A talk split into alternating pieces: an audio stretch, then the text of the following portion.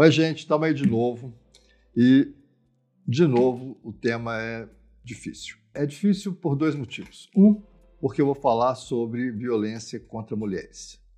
E eu sou um homem, né? E isso é complicado. Eu tenho escutado muito sobre isso e tenho escutado também é, que às vezes os homens não podem falar disso porque eles não sabem o que uma mulher sofre. Eu concordo com isso. Recentemente fiquei muito assustado com uma paciente me contando de que a coisa mais horrível para ela é andar na rua à noite. E que eu nunca tinha pensado nisso. E eu realmente nunca tinha pensado nisso. Porque ela sente completamente insegura. Porque pode aparecer um homem e pode agredi-la. É, no nosso país isso é muito frequente, porque o homem pensa que agredir é bater. Mas muitas vezes um toque no local errado, uma fala no local errado, é uma agressão muito maior do que a gente pensa. E muitas mulheres ficam traumatizadas com isso por muito tempo. Isso altera toda a sua função social e sexual, muitas vezes.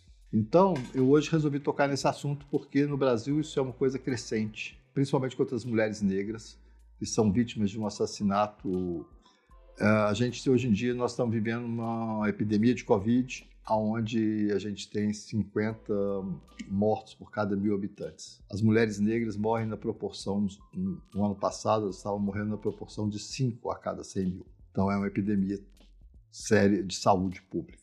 E as mulheres brancas também, só que parece pelo último estudo que saiu que reduziu nas mulheres brancas e aumentou nas mulheres negras. Então a gente está vivendo um momento muito sério no nosso país, né, com a epidemia de Covid, mas a epidemia de Covid leva a uma outra epidemia, que é a violência doméstica. Logo que surgiu a epidemia de Covid, vários pesquisadores dessa área já viram avisando de que, à medida que essas pessoas ficassem em casa, elas teriam uma chance maior de serem agredidas. Por quê? Independente de classe social, é muito importante isso. A violência doméstica acontece. A ideia geral é de que uh, o marido negro, bêbado, chegou em casa bêbado e bateu na mulher negra. Não é bem só isso. Né? Assim, na verdade, não é só racial e não é de classe social. A gente tem violência doméstica em todos os estratos. E no nosso país, é seríssimo. Em algumas populações, a morte é muito maior, como eu acabei de falar. Então, o que, que seriam as violências? Né? Assim, a gente pode pensar que seria violência, né? essa coisa de bater, de torturar. Mas existe uma violência muito frequente, que é a violência psicológica. De uns anos para cá, né, na minha prática clínica, eu tenho perguntado mais sobre isso. E eu tenho escutado coisas assim completamente absurdas. Eu contei recentemente o abuso de uma criança pelo pai, um abuso psicológico, e eu recente muito recente eu escutei de uma mulher muito inteligente que passou anos sendo chamada pelo marido de com o nome da doida da cidade. E ele apresentava ela para os amigos como a doida da cidade. E isso era uma brincadeira, todo mundo ria disso. Na verdade, isso era um abuso, porque não só isso se concretiza quando eles se separam e ele percebe que ela não merece dinheiro nenhum igual a doida da cidade. E ela estava tão imbuída desse papel que ela aceitou isso no primeiro momento do divórcio, para poder ficar livre daquela situação horrível que ela vivia desde que ela se casou com ele aos 16 anos de idade. Eu tenho visto magistradas sendo abusadas psicologicamente por meu marido durante anos. Elas trabalham com isso, elas trabalham na justiça, elas vivem disso, né, de ajudar as pessoas que estão sofrendo uma ação dessa. E muitas vezes elas não percebem o abuso que acontece com elas, ou percebem sim mas não conseguem entender o efeito do abuso na vida delas, como se aquilo fosse naturalizado. Naturalizar quer dizer o seguinte: morreram 900 pessoas ontem no Brasil por uma doença que não precisava acontecer. E nós achamos vamos continuar nossa vida, vamos para a rua, vamos para o bar, vamos beber. A gente devia estar de luto, né? Se a gente devia, no mínimo por isso. Não só para nos proteger, proteger quem a gente ama.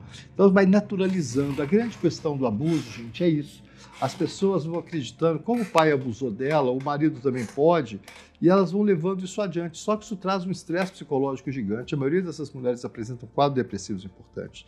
A gente tem um índice de suicídio razoável das mulheres acima de 30, 40 anos, mais de 40 anos, provavelmente com relação a essas situações de abusos que elas viveram. Não posso afirmar isso com certeza, mas são dados que têm aparecido. E às vezes a própria sociedade tem uma questão abusiva. Né? Se a gente, por exemplo, tem, eu tenho visto um abuso muito sério que acontece, que é o abuso da mídia digital. Qual é o abuso da mídia digital? A comparação do Instagram. A comparação das imagens que se postam no Instagram e o, apontar os defeitos de uma pessoa no Instagram, apontar os defeitos da pessoa na mídia digital, defeitos que são naturais dela, por exemplo, um corpo grande, que parece obeso, mas é uma pessoa forte, e ela não pode postar porque todas as outras mulheres que aparecem são mulheres magrinhas, fininhas, num protótipo de quase de pedofilia, né? Onde a gente vê que as mulheres anoréticas elas têm um ranking de visibilidade muito maior do que as que não têm esse padrão.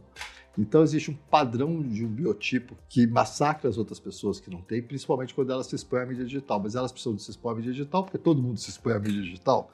E qual é a barreira que ela tem? Ela tem que entender o valor do corpo dela. Mas se ela vive numa sociedade que não dá valor ao corpo da mulher, que um homem pode tocar nas partes íntimas dela de uma forma no meio da rua, isso está naturalizado também. É uma hora da gente repensar. Né? Assim, é uma hora é fundamental pensar a educação das crianças. Assim, eu como homem nunca tive um ensinamento de que tem lugares de uma mulher que a gente não pode tocar e que aquilo é agressivo para elas. É lógico que eu fui aprendendo à medida que eu tive filha, né, à medida que a gente vai tendo algumas questões na vida, mas é difícil na nossa cultura entender esse respeito ao corpo da mulher.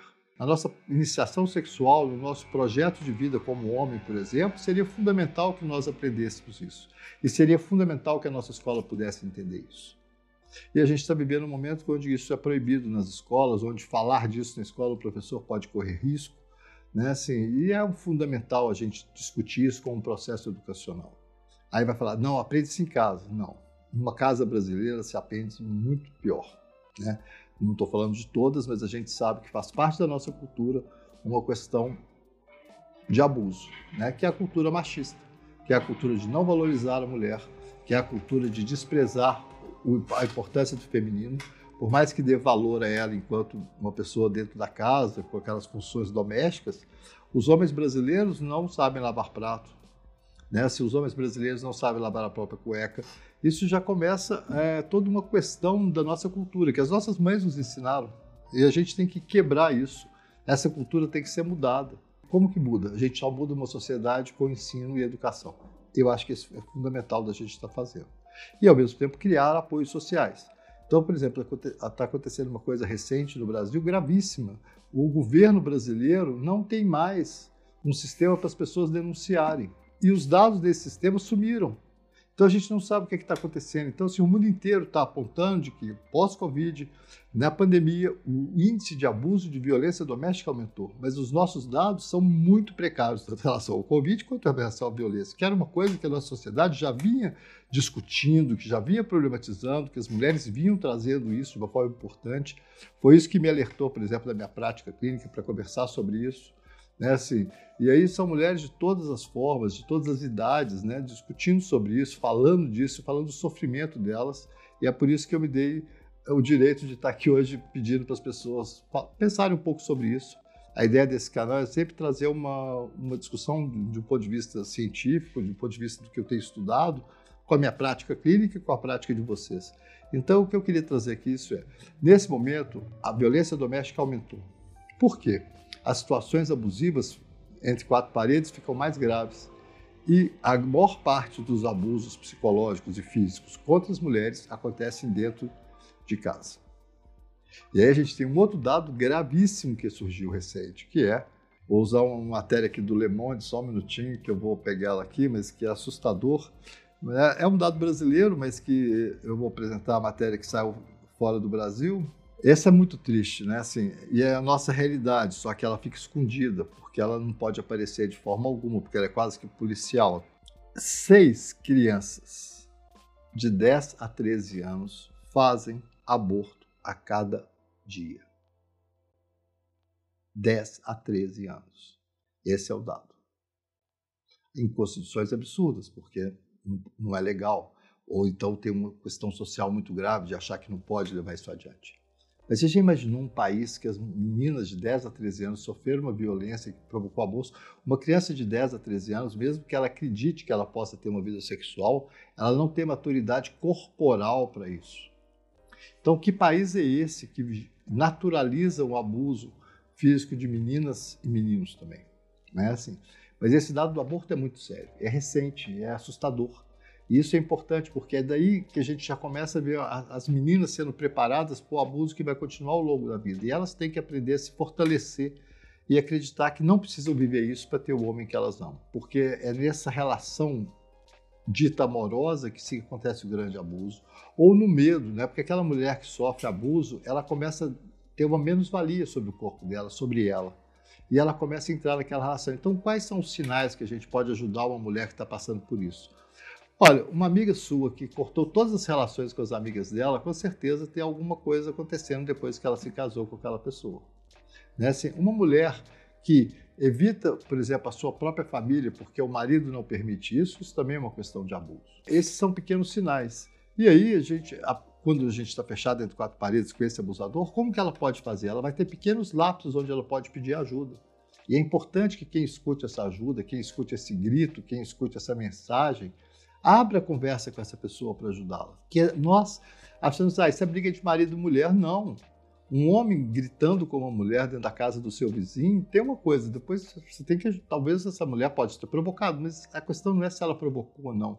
O problema é aonde as coisas chegam, entendeu? A gente não pode naturalizar que uma mulher provoca essa, é, a questão da sua própria agressão.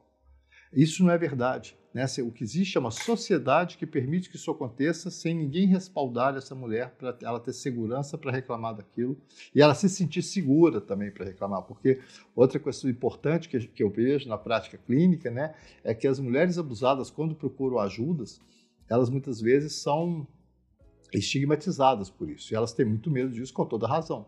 Né? É difícil para uma mulher chegar numa delegacia policial ser atendida por homens que vão discutir a questão de que ela foi abusada pelo marido, sendo que esses homens podem estar até abusando das próprias mulheres e acham que aquilo é natural. Porque a mãe fazia isso, né? acontecia isso com a mãe. Com a... Entendeu? Assim, então a gente está num país que essa quebra é fundamental para a gente estabelecer uma sociedade sem tantos abusos. Né? Se a gente já tem o abuso racial, a gente tem também o abuso de gênero, que é esse abuso em relação aos trans, em relação às mulheres. Né? Assim, então a gente está no momento de parar nossa sociedade para reeducá-la para esse mundo da diversidade. Porque o que nos leva ao buraco que a gente vive hoje é exatamente naturalizar essa violência como natural. É pessoas né, estudadas, colegas médicos, acreditando que uma menina de 10 anos tem que ter um filho porque gerou um filho, isso por uma questão religiosa. Não consigo imaginar uma religião que quer que uma mãe morra para o seu filho nascer, entendeu? É, não é uma ideia. A ideia de uma religião é que ela queira o bem das pessoas, não que ela queira o fim de uma menina de 10 anos para ela poder ter uma criança de 8 meses e, e isso ser naturalizado como normal e pessoas e médicos acreditarem nisso. Eu acho que a gente tem que repensar essa questão da função do corpo da mulher, não é repensar, é mudar a nossa atitude em relação a isso, começar a enxergar isso melhor e é uma quebra mesmo. Eu estou falando como homem. Assim, é difícil, na minha cabeça, entender a, a mudança que eu tenho que fazer para poder viver nesse mundo. Que é o mundo que eu quero melhor. Né? Não é esse mundo que a gente está vivendo hoje, que eu acho que é o pior de todos, mas para a gente sair disso de uma forma melhor. E eu acredito que a gente vai sair. Uma outra coisa importante também nesse caso é que as mulheres podem fazer uma rede onde elas se ajudem de uma certa forma, mas nós homens temos que participar disso também. Né? Assim, nós médicos temos uma ação fundamental de escuta e de apoio nesse sentido. A questão do abuso, é, principalmente em crianças, a gente vê claramente quando uma criança revela um abuso e aquilo não é levado com a seriedade que aconteceu, aquela criança naturaliza isso e transforma o problema que foi do abusador no problema dela. Isso também acontece com as mulheres. Né? Então, é, ela começa a acreditar que os problemas são dela, ela vai deprimindo, vai ficando mais difícil a relação e as coisas vão só subindo no patamar, pode chegar à morte. E agora com o Covid, a gente está vendo que, à medida que a gente aumenta, algumas famílias se saem muito bem nesse momento de exposição ao ambiente doméstico, mas outras não. E não existe uma família perfeita. Eu, eu tenho muita dificuldade com algumas noções, assim, principalmente na área de psicologia, ou de psicologismo de, de, acreditar no padrão de família perfeita que as pessoas, aquela família ideal existe. Isso não existe. A família humana, de uma certa forma, ela tem as precariedades de nós humanos. O que é importante na raça humana, né, no ser humano, é a sua capacidade de entender e modificar as coisas para melhorar. Mas quando ele encontra um grupo que não quer melhorar, ele tende a apoiar essa ideia do grupo, porque é isso que a gente fica mais fácil, né? Assim, em vez de parar e pensar uma outra coisa, não, vamos viver no senso comum de que isso pode acontecer, que aquilo é briga de marido e mulher, deixa ela apanhar do marido, que é melhor não entrar. Como?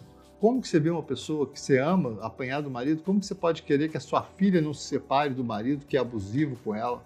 Eu vejo isso muito frequentemente, assim, famílias assim que criaram bem seus filhos, pagaram boas escolas, gastaram dinheiro com médico, gastaram dinheiro comigo, né? Assim, e que de repente, quando a pessoa resolve cuidar da vida dela, essas pessoas, a família entra de uma forma completamente naturalizando aquela violência como se fosse, não, é melhor manter o casamento. É impossível.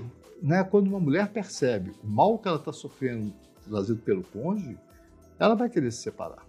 E aí a sociedade teria de dar suporte a isso. Então a gente tem que tomar muito cuidado com isso. E existe uma outra forma também de abuso hoje muito frequente, que é o stalking. Em português eu não sei a melhor tradução para isso, mas que é ficar vigiando pela internet uma pessoa. Isso daí é muito sério. À medida que as pessoas ficam dentro, vivendo dentro da mídia digital, isso é muito frequente. E aí as relações vão ficando extremamente. Porque uma coisa é o que você conversa com o seu parceiro, a outra coisa é o que você vigia da vida do seu parceiro, que muitas vezes não é real e você leva isso adiante. Né? Assim, e aí gera um sofrimento na dupla muito maior. Então, assim, essa questão do stalking é uma, é uma questão nova, importantíssima, que é a pessoa passar a noite vigiando pelo Instagram todos os amigos do namorado para saber o que, que ele estava fazendo, ou o contrário. E os homens, né, nesse momento, eles estão mais violentos de uma certa forma, até por essas alterações da própria masculinidade, da questão social desse novo mundo que o homem tem que se preparar para ele. E numa sociedade de criação machista e racista como a nossa, isso é muito difícil. É, eu misturo racismo e machismo porque, na verdade, o racismo isso pode ser um pouco polêmico, mas na verdade são duas formas onde um poder hegemônico quer impedir que o outro viva quer que o outro viva dentro do seu domínio. Nesses, nesses dois sistemas, o racismo estrutural se mistura com o machismo estrutural da gente. Eu acho que é polêmico isso que eu vou falar, mas é só para ficar mais fácil de entender que para nós brancos, né, por exemplo, né, se é que eu sou branco, eu não acredito em raça, mas vamos lá, né, o meu estereótipo é de branco. Para mim, o que uma pessoa negra passa, nunca ninguém falou mal do meu cabelo na escola e nem quis deixar de fazer um trabalho em grupo comigo porque meu cabelo era crespo. É, eu nunca deixei de ser convidado para uma festa de aniversário por causa do meu, meu traço visual. É, assim, aliás, meu traço visual tem uma coisa ridícula que as pessoas, quando eu vou para a Europa, eu achava engraçadíssimo. Assim. E lá na Europa as pessoas percebem que você é brasileiro? Eu disse, não, mas eu faço questão de falar, porque se eu não falar que eu sou brasileiro, eu vou achar que eu sou argentina, pior ainda. Mas assim, as pessoas do Brasil estão sempre querendo mimetizar esse, esse grupo que nos, nos colonizou. E eu sou mineiro, eu sou mineiro de muitas gerações, eu sou mineiro brasileiro, entendeu? Assim, os meus traços brancos não são. Eu não sou um branco americano, eu não sou um. Eu nunca vou ser tratado por ninguém né, dos países que nos colonizaram como um deles. Eu sou latino, eu sou brasileiro, eu sou mineiro, mas eu fui protegido de uma série de coisas que as pessoas de pele negra não foram protegidas. Né? Assim, eu não vivi o que eles viveram. Eu posso pegar um táxi a qualquer momento na rua que o táxi vai parar para mim. Nenhum Uber vai falar que não vai me levar. Né? Assim, e isso vai acontecer com os meus colegas de raça negra. Então, assim, a gente, é, eu tenho aprendido isso, mas a gente percebe que essa violência que, que permeia a nossa sociedade, ninguém para para ver isso. Né? Se ninguém explicou para os caras do Uber que eles têm que pensar duas vezes antes de rejeitar uma corrida de um negro. Essa crise que a gente está vivendo, a gente só vai sair dela se a gente repensar as nossas condutas pessoais, as nossas escolhas políticas e o que a gente pretende para frente para os nossos filhos e descendentes. A outra questão do abuso, que é muito, esse aí é muito frequente na nossa sociedade, onde as mulheres recebem muito menos que os homens, é a questão do abuso econômico, né, da dependência econômica da mulher em relação ao homem e disso fazer dela uma vítima e ela não ter condições de sair daquela situação porque ela deixou de trabalhar durante anos para poder cuidar daquela família, cuidar do seu marido. Isso é uma violência, né, de uma certa forma, no mundo de hoje. Então, as mulheres podem até fazer essa escolha, eu não estou discutindo isso. O que eu estou discutindo é que, se essa relação é abusiva, essa não é uma escolha dela. Essa foi uma escolha daquela pessoa que está violentando, da pessoa que é violenta com ela. E aí, o que, que a gente pode fazer? É sempre que a gente perceber uma pessoa vítima de abuso, uma pessoa que está fraca nesse sentido, tentar se aproximar e ajudá-la. É lógico que com, com máscara, né, por favor, nessa fase. A gente está num momento delicado, mas a gente tem que pensar nisso. Né? Assim, a, infelizmente, parece que o disque denúncia do Brasil não funciona muito, né? só 13, quando tinha dados, só 13% das denúncias eram realmente investigadas e levadas a cabo. Isso também é um dado absurdo, né? porque esse é um recurso que o nosso, o, o nosso Estado pode oferecer para as mulheres e que não está sendo usado nos últimos anos. E tentar achar espaços onde essa pessoa pode escapar. Eu achei muito engraçado uma época que as pessoas falam assim, não, escreve na mão, pede uma ajuda e quando você chegar na farmácia mostra isso. Assim, nossa, até que eu vi isso acontecer com uma pessoa. Foi a única hora que ela teve espaço frente à pessoa que abusava dela de pedir uma ajuda. O tamanho dessa violência é completamente escondido, escamoteado pela nossa forma de pensar a sociedade, tá certo? Como a gente foi criado. E a gente está na hora de mudar disso. É um país com tantas qualidades, não pode viver o pior dele, que é o que a gente está passando hoje. Então a gente tem que procurar o nosso melhor. Eu acho que essa crise toda deve ser para ajudar a gente a pensar uma coisa melhor para poder sair dessa questão. E eu acho que discutir a violência doméstica, discutir a violência contra as mulheres é um fundamental. Talvez eu não seja a melhor pessoa para falar disso, as mulheres são melhores, mas eu estou aqui abrindo a discussão e o canal também está aberto a essa conversa. É isso, gente. Depois a gente conversa mais.